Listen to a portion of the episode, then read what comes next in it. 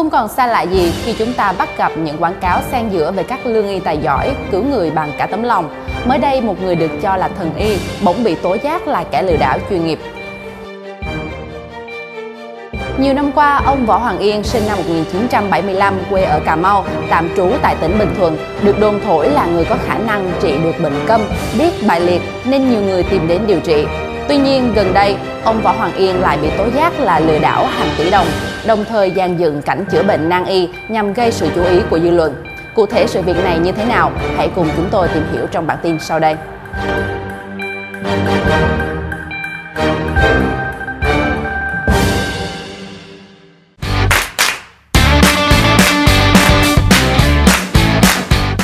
Kính thưa quý vị, có lẽ câu chuyện về ông Võ Hoàng Yên bắt đầu vào ngày 3 tháng 3, bà Nguyễn Phương Hằng nộp đơn đến Công an thành phố Hồ Chí Minh tố cáo ông Võ Hoàng Yên về hành vi lừa đảo chiếm đoạt tài sản. Nguyên nhân tố cáo là do ông Yên đã có hành vi lừa đảo vợ chồng bà để ăn chặn tiền từ thiện cứu trợ bà con miền Trung trong đợt bão lũ vừa qua và tiền xây một số cơ sở thờ tự tại Bình Thuận. Ngay sau khi bà Hằng công khai chuyện tố cáo việc lừa đảo của ông Yên ra công chúng, ông Yên cũng đã gửi thư cho vợ chồng bà Hằng để xin trả lại tiền. Tuy nhiên, bà Hằng vẫn tuyên bố cuộc chiến chỉ mới bắt đầu và sẽ đi đến cùng vụ việc để công chúng không còn bị lừa đảo bởi mác thần y của ông Võ Hoàng Yên.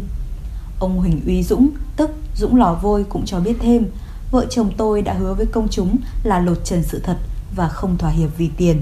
Về sự việc này, Cục Quản lý Y Dược Cổ truyền yêu cầu Sở Y tế tỉnh Bình Thuận kiểm tra, rà soát toàn bộ thông tin về việc cấp chứng chỉ hành nghề cho ông Võ Hoàng Yên, quá trình hành nghề khám chữa bệnh của ông Võ Hoàng Yên tại tỉnh Bình Thuận. Theo báo cáo của Sở Y tế Bình Thuận, ông Võ Hoàng Yên được Sở cấp chứng chỉ hành nghề số 4390 ngày 8 tháng 11 năm 2018 với phạm vi hoạt động chuyên môn khám chữa bệnh y học cổ truyền. Việc cấp chứng chỉ hành nghề của ông Võ Hoàng Yên được thực hiện theo quy định tại Nghị định số 109 năm 2016, Nghị định Chính phủ, ngày 1 tháng 7 năm 2016 của Thủ tướng Chính phủ về quy định cấp chứng chỉ hành nghề đối với người hành nghề và cấp giấy phép hoạt động đối với cơ sở khám bệnh, chữa bệnh. Ông Võ Hoàng Yên có bằng trung cấp y sĩ y học cổ truyền do trường trung cấp Tuệ Tĩnh, Thanh Hóa cấp ngày 14 tháng 7 năm 2017. Sau đó, ông Võ Hoàng Yên đến Trung tâm Y tế Hàm Tân, Bình Thuận, thực hành khám chữa bệnh tại khoa y học cổ truyền do bác sĩ Lê Trung Nhật hướng dẫn, thời gian từ ngày 20 tháng 9 năm 2017 đến ngày 20 tháng 9 năm 2018. Kết thúc thời gian thực hành, ông Yên được Trung tâm Y tế huyện Hàm Tân, tỉnh Bình Thuận xác nhận với năng lực chuyên môn khám chữa bệnh bằng phương pháp y học cổ truyền. Tại tỉnh Bình Thuận, ông Võ Hoàng Yên tham gia làm việc tại hai cơ sở. Cơ sở thứ nhất là Phước Thiện Hưng An tại xã Gia An, huyện Tánh Linh. Cơ sở thứ hai là phòng thuốc nam Phước Thiện Hưng Nghĩa, tự tại thị trấn Tân Nghĩa, huyện Hàm Tân. Liên quan đến sự việc, ngày 14 tháng 3, thông tin từ Văn phòng Ủy ban Nhân dân tỉnh Quảng Ngãi cho biết, Ủy ban Nhân dân tỉnh Quảng Ngãi đã có công văn gửi các công an tỉnh Quảng Ngãi, Sở Y tế, các huyện, thành phố đề nghị dừng việc mời và cấp phép cho ông Võ Hoàng Yên về khám chữa bệnh tại tỉnh Quảng Ngãi. Ngoài ra, Ủy ban Nhân dân tỉnh Quảng Ngãi còn giao cho Sở Y tế Quảng Ngãi phối hợp cùng Ủy ban Nhân dân huyện Bình Sơn đánh giá hiệu quả việc khám chữa bệnh của ông Võ Hoàng Yên và cộng sự tại huyện Bình Sơn năm 2020, báo cáo cho Ủy ban Nhân dân tỉnh Quảng Ngãi trước ngày 20 tháng 3.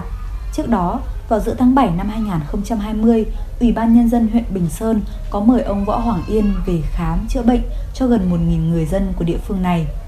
Lý giải về việc chính quyền từng mời ông Yên về địa phương chữa bệnh cho người dân, ông Đỗ Thế Khiêm, Chủ tịch Ủy ban Nhân dân huyện Bình Sơn, tỉnh Quảng Ngãi cho rằng trên địa bàn huyện còn rất nhiều hộ nghèo, cận nghèo và hộ gia đình khó khăn mà thân nhân họ lại bị những bệnh như câm, điếc bẩm sinh, bại liệt, xương khớp. Vì điều kiện khó khăn nên họ không có điều kiện để tiếp cận với các dịch vụ y tế và điều kiện để chữa bệnh. Theo ông Khiêm, thời điểm đó, nhiều người từng ca tụng ông Yên là thần y, có khả năng chữa trị cho bệnh nhân khuyết tật vận động, câm điếc bẩm sinh. Qua thông tin, theo ông Võ Hoàng Yên và cộng sự chữa bệnh từ thiện, miễn phí, nên huyện đã mời về chữa bệnh, phục hồi chức năng cho gần 1.000 người nghèo, có hoàn cảnh đặc biệt khó khăn trên địa bàn huyện. Ông Lê Báy, Phó Giám đốc Sở Y tế Quảng Ngãi cho biết, việc chữa câm điếc theo phương pháp đông y của ông Võ Hoàng Yên không có cơ sở chứng minh, không có phác đồ do Bộ Y tế hướng dẫn. Ông Báy khẳng định, ông Yên được phương tiện truyền thông lăng xê nên có tiếng, mọi người cứ nghe tiếng muốn tìm đến ông để chữa bệnh, chứ câm điếc mà vài động tác bấm huyệt mà chữa hết thì không thể. Trước đó, vào hồi năm 2011, ông Võ Hoàng Yên được tỉnh Hà Tĩnh mời về chữa bệnh tại Hội Đông y Hà Tĩnh với một dự án xây dựng cơ sở chữa bệnh rất lớn. Tuy nhiên, sau những lùm xùm phối hợp, cơ sở này chỉ hoạt động được hơn một năm rồi bị bỏ hoang. Mới đây, một lãnh đạo của Cục Quản lý Y Dược Cổ truyền thuộc Bộ Y tế cho biết về chuyên môn chữa câm điếc bẩm sinh cần thời gian và không hề dễ dàng. Một lãnh đạo của Cục Quản lý Y Dược Cổ truyền Bộ Y tế cho biết về chuyên môn chữa bệnh câm điếc bẩm sinh cần thời gian và không dễ dàng.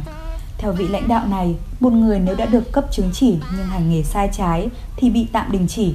Nếu liên quan pháp lý có thể bị cấm hành nghề. Hơn nữa, một người được cấp chứng chỉ ở đâu thì hành nghề ở khu vực đó. Nghĩa là dù được cấp chứng chỉ hành nghề, nhưng khi hành nghề phải đăng ký với Sở Y tế địa phương. Cũng theo vị lãnh đạo này, việc ông Yên từng đi chữa bệnh ở các nơi, như vậy là việc quản lý còn lỏng lẻo.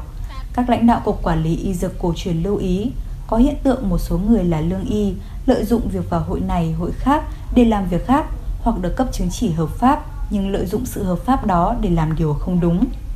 Bộ Y tế sẽ rà soát tổng thể các vấn đề về cấp phép hành nghề khám chữa bệnh bằng y học cổ truyền. Còn với người đã được cấp rồi, phải bổ sung, cập nhật chuyên môn. Quá trình hành nghề nếu có sai trái thì cơ sở địa phương quản lý chịu trách nhiệm. Bộ Y tế sẽ cùng địa phương làm mạnh để quản lý hành nghề y học cổ truyền. Lùm xùm thần y đang được các cơ quan chức năng làm rõ và có thể đằng sau còn có những góc khuất. Năng lực của ông Yên được người này, người kia tin tưởng cũng là dễ hiểu bởi trình độ, hiểu biết của mỗi người là khác nhau, đặc biệt là những người bệnh. Khi có bệnh thì phải tứ phương.